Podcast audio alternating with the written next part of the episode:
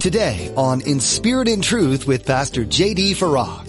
When you just don't think you can take it anymore, take heart because joy is coming. Let me say it this way. Joy is returning. It doesn't seem like it. It certainly doesn't feel like it. But listen to what the psalmist says in Psalm 30, the second part of verse 5. I love this. I love this. I love this. Weeping may endure for a night, but joy comes in the morning. You're listening to In Spirit and Truth, the radio ministry of Pastor J.D. Farag of Calvary Chapel, Kaneohe.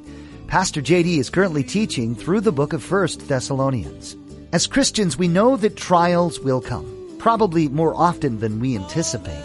But today, Pastor JD reminds us that it's all fleeting. This life will bring pain that's so overwhelming you don't think you can make it. But the Bible urges us to endure because you may be hurting now, but joy is right around the corner. Now be sure to stay with us after today's message to hear how you can get your own copy of today's broadcast.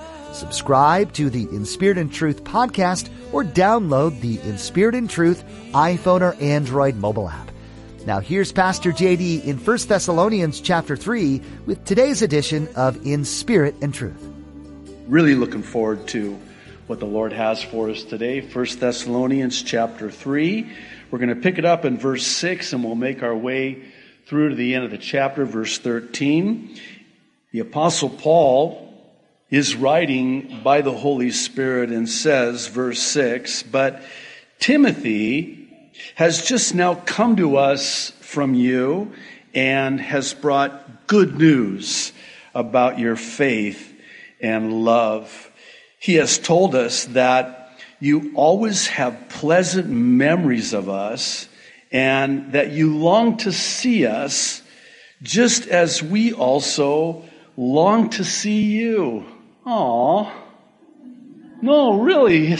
What he's saying is uh, Timothy came back with this good report, this good news. First of all, you're doing great in the faith. And it sounds like you missed us as much as we missed you. Oh, Okay, anyway, I just, I feel better now. Verse 7. Therefore, brothers and sisters, in all our distress and persecution, we were encouraged about you because of your faith. For now, verse 8, and this is interesting, we really live since you are standing firm in the Lord. How can we thank God enough for you in return for all the joy we have in the presence of our God because of you. Night and day we pray most earnestly that we may see you again and supply what is lacking in your faith. Now, verse 11. May our God and Father Himself and our Lord Jesus clear the way for us to come to you. Boy, the Apostle Paul really wants to get back to Thessalonica. May the Lord make your love increase and overflow for each other and for everyone else, just as ours does for you. May He strengthen your hearts so that you will be blameless and holy in the presence of our God and Father when our Lord Jesus comes with all his holy ones. Wow. I want to talk with you today about those times in our lives when we get so down that we just don't think we can go on. Have you ever been at that place where, I mean, you're just so discouraged and you just don't know how you're going to get through another day? No? Yeah, me neither. Let's just close in prayer. We'll go right to the. Are you kidding me? so, this last week, I spent more time than usual in the text, seeking the Lord about the text, and it became clear that the lesson here was about never giving up. As hard as it gets, as discouraged as we can get, to never give up, to keep pressing on. Even when you feel, especially when you feel like, man, I, I just can't go on. I just cannot take this anymore. So, one of the things that the Lord really impressed on my heart was the love that Paul has for these Thessalonian Christians. I mean, it is, there's such a deep love, just the things that he says to them about how much he misses them, how much he loves them. And as we're going to see today, how much he was affected not knowing how they were doing. We saw previously in this chapter that no less than two times the apostle Paul says, I just, I couldn't stand it any longer. I just, I couldn't stand it, so I had to send Timothy to you to find out about you. What was he so concerned about? Well, he was concerned about what every pastor should be concerned about if they have a pastor's heart, and that's for those that they father in the faith those that they had an impact on, as Paul certainly did there in Thessalonica. He was deeply concerned that they might give up on their faith, and he was not about to give up on them. We're told in the previous verses that Paul was so concerned, and as we're again going to see here, it's almost like he couldn't even function. And it wasn't until Timothy comes back with the good news that they were doing good. And that's when Paul writes this first letter about how overjoyed he is, about how encouraged he is. And in so doing, he provides us with three reasons as to why it is we should never, ever, ever give up. We should always, always keep pressing on. The first reason is in verses six through eight, and it's that encouragement is coming. It's just around the corner. I don't know if you noticed this or not, but it almost seems as if Paul is so distressed that he's unable to function because of his concern for them. Notice in verse 8 what he says. He says, Now that Timothy has come back with this good news, this good report that you're remaining steadfast and standing firm in the Lord and doing good in the faith, now I can really live. What? What do you mean you can really lived. Does that mean that prior to Timothy coming back with the good news that you couldn't live? No! I couldn't stand it. I couldn't go on another day. I just had to know, how are you guys doing? I know you're suffering persecution. I know you're enduring affliction. I know there's opposition. I know because when I was with you and he was with them for what some believe was only a period of about three weeks. Maybe that lent itself to Paul's concern. He was run out of town, you know. That's why he had to leave Thessalonica so soon. He wanted to stay with them longer. He wanted to be with them longer so that he could ground them and help them. And we're going to see that as well, too. But he says, now I can really live. Now that I know you're okay. It's kind of like a, a parent when their child is away. And you just want to know how they're doing. And it's almost like you can't think about anything else. You can't function. You're so concerned. There's a difference, by the way, between being worried and being concerned.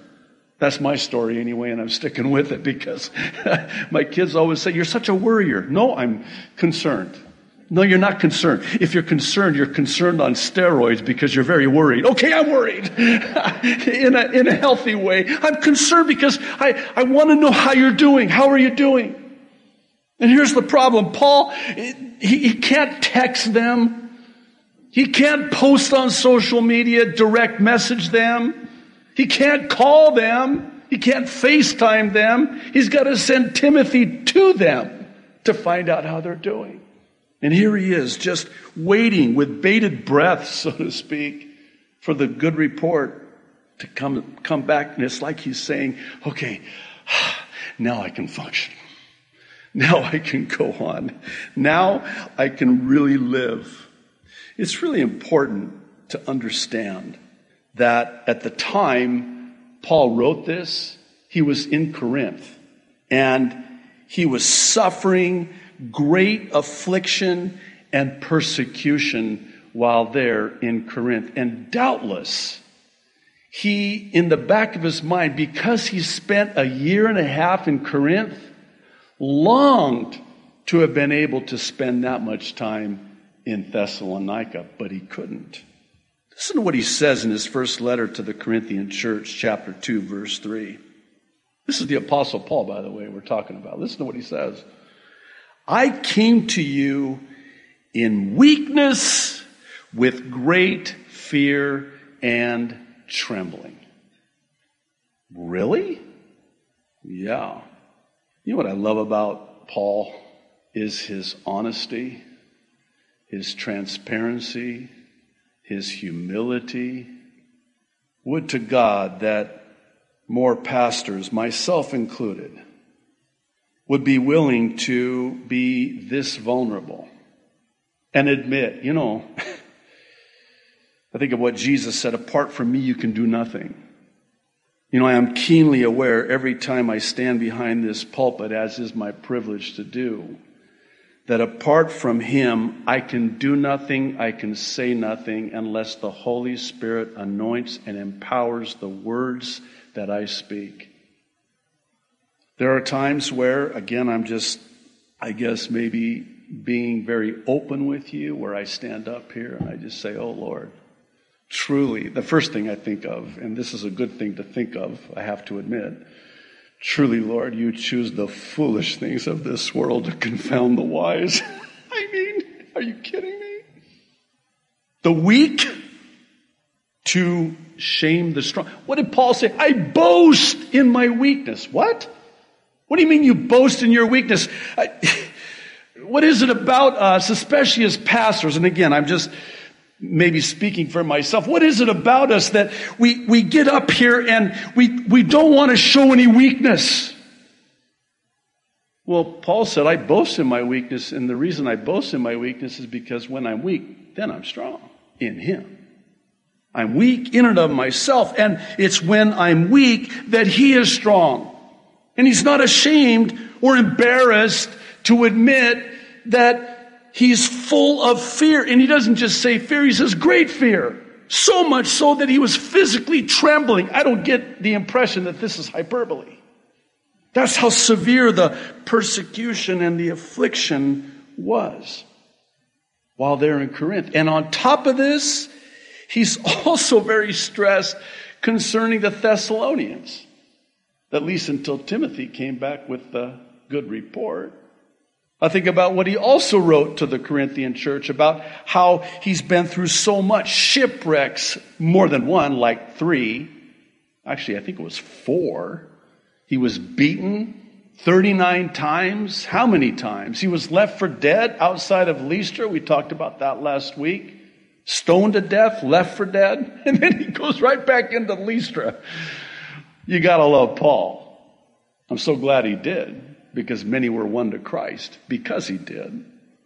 But while they're in Corinth, he is going through so much stress, so much affliction.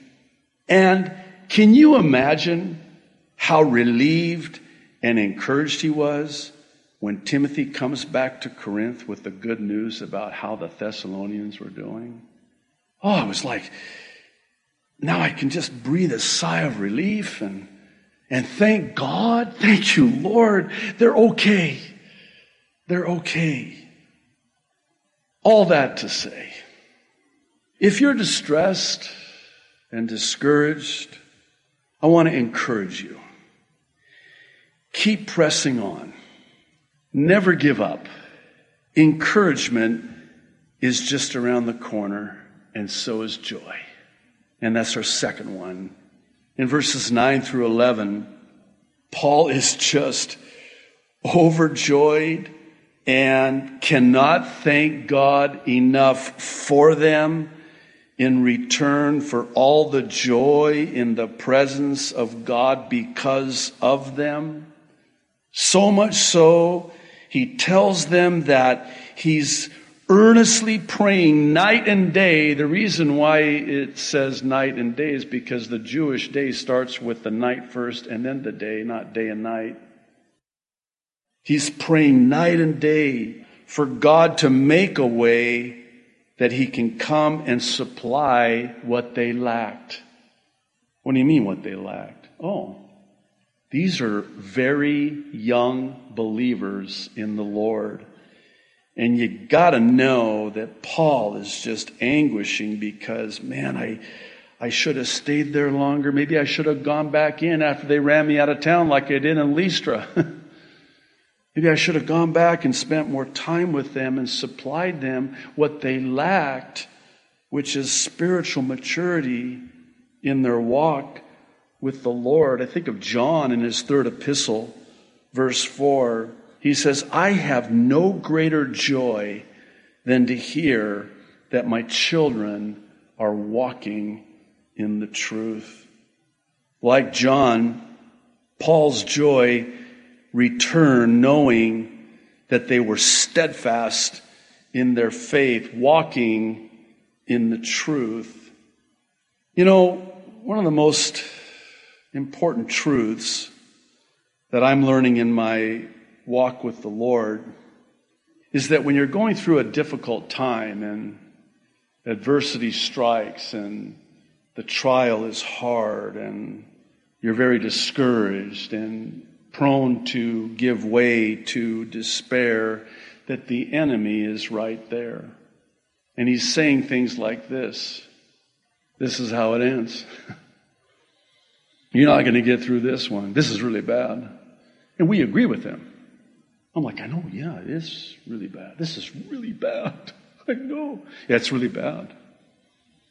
You'll never know joy on the other side of this. You'll never be happy again. This is your lot for the rest of your life. Deal with it. It's your new normal. And you believe that.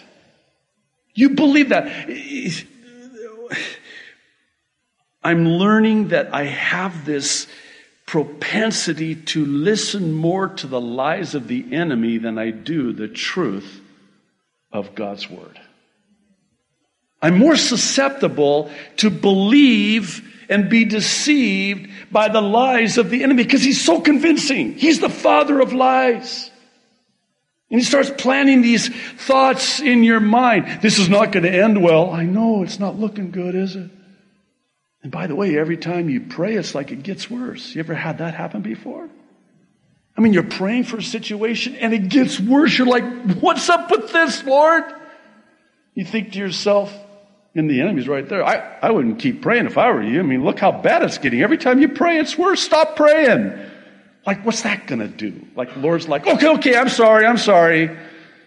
You can start praying again. I, I, I won't make it worse anymore. No, just, you know, keep praying. No. That's a lie. That's a lie. Yeah, it, it might be hard. You might be discouraged. You might be down. You might be really having a hard time and finding it difficult to press on, to hold on, to go on. But here's the truth when you just don't think you can take it anymore, take heart because joy is coming. Let me say it this way joy is returning. It doesn't seem like it, it certainly doesn't feel like it. But listen to what the psalmist says in Psalm 30, the second part of verse 5. I love this, I love this, I love this. Weeping may endure for a night, but joy comes in the morning. How many times have we gone through those dark anguishes of the soul, the passage of the night where, I mean, it just, this is how it ends. Weeping endures for a night, but his mercies are new every morning, and joy returns in the morning. That brings us to our third one, the best for last, by the way. Jesus is coming. Here at the end of the chapter, in verses 12 and 13, Paul prays that the Lord will make their love increase and overflow for each other and everyone else. And then he prays, interesting, that God will strengthen their hearts so that they will be blameless and holy when our Lord Jesus comes with, keyword, all his holy saints. What? He's coming for us, right. But he's coming with us too. What do you mean? Oh, Paul is making a very important distinction between the rapture of the church and the second coming of Jesus Christ. At the rapture, he comes for us, and at the second coming, seven years later, he comes with us as his bride by his side. Oh, by the way, spoiler alert, chapter four, you know what is in store? It's all about the rapture.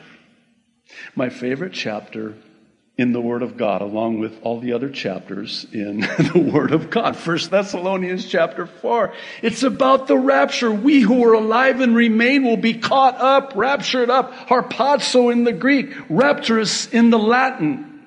We're going to be caught up to meet the Lord in the air and forever be with the Lord. And we're going to consummate and celebrate our marriage to the Lamb for a period of seven years. I like how one said it. While the world is tribulating, we're going to be celebrating. I like that. For seven years, as was and still is the custom in the Middle East to this day. After the seven years, there's this huge feast. This large feast is called the wedding feast. And it's after the period of seven when the bride and the groom emerge from the bridal chamber that Jesus said, behold, I go to prepare a place for you. If it were not so, I would not have told you that where I am, there you might be also. First Thessalonians has already given us some great practical advice for living for Jesus. Toward the end of the Apostle Paul's letter, we find a few verses that sum it up well. Rejoice always. Pray without ceasing. Give thanks in all circumstances, for this is the will of God in Christ Jesus for you. That may sound easy enough, but this attitude can be hard to hold on to when you're in the thick of a trial or find yourself being persecuted from all sides. When you're finding it difficult to rejoice and give thanks, you need to dive even deeper into Jesus. Through prayer, fellowship with other believers, and reading the Word, you can stand strong in the face of opposition and continue to speak the truth. Can we pray for you as you do this? We love being able to lift up our listeners to the Lord. You can connect with us by visiting our website in spiritandtruthradio.com and click on Contact under the About tab. We'll get in touch with you as soon as we can. You'll also find us on Facebook and Twitter and over on YouTube. Links to all of these are available at our website. We want to encourage you to find and begin regularly attending a church in your area too. If you're near Kaneohe, come visit us. You'll find all the information you need, including service times and directions to Calvary Chapel Kaneohe on our website. Again, that's in spiritandtruthradio.com. That website also houses all of Pastor JD's teachings, including his weekly prophecy updates. That's all we have time for today. Thanks for joining us for this in-depth study of 1 Thessalonians on In Spirit and Truth. To